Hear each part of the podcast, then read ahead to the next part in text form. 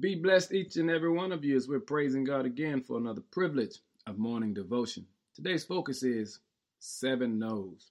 As we examine our week and even our daily Christian character, there are seven no's that the Lord has instructed us that should not be a part of our character.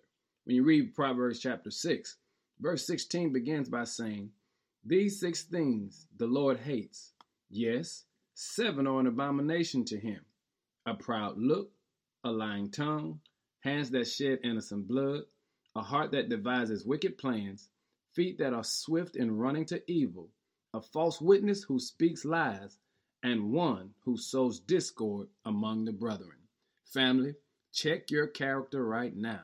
Look back over your week and make sure that none of these seven are in your life. These are called the seven no's because it says, these are six things the Lord hates. Yes, even seven are an abomination to him. Hey, family, we're trying to grow this week. We're trying to grow this year. So make sure these seven no's are not in your life.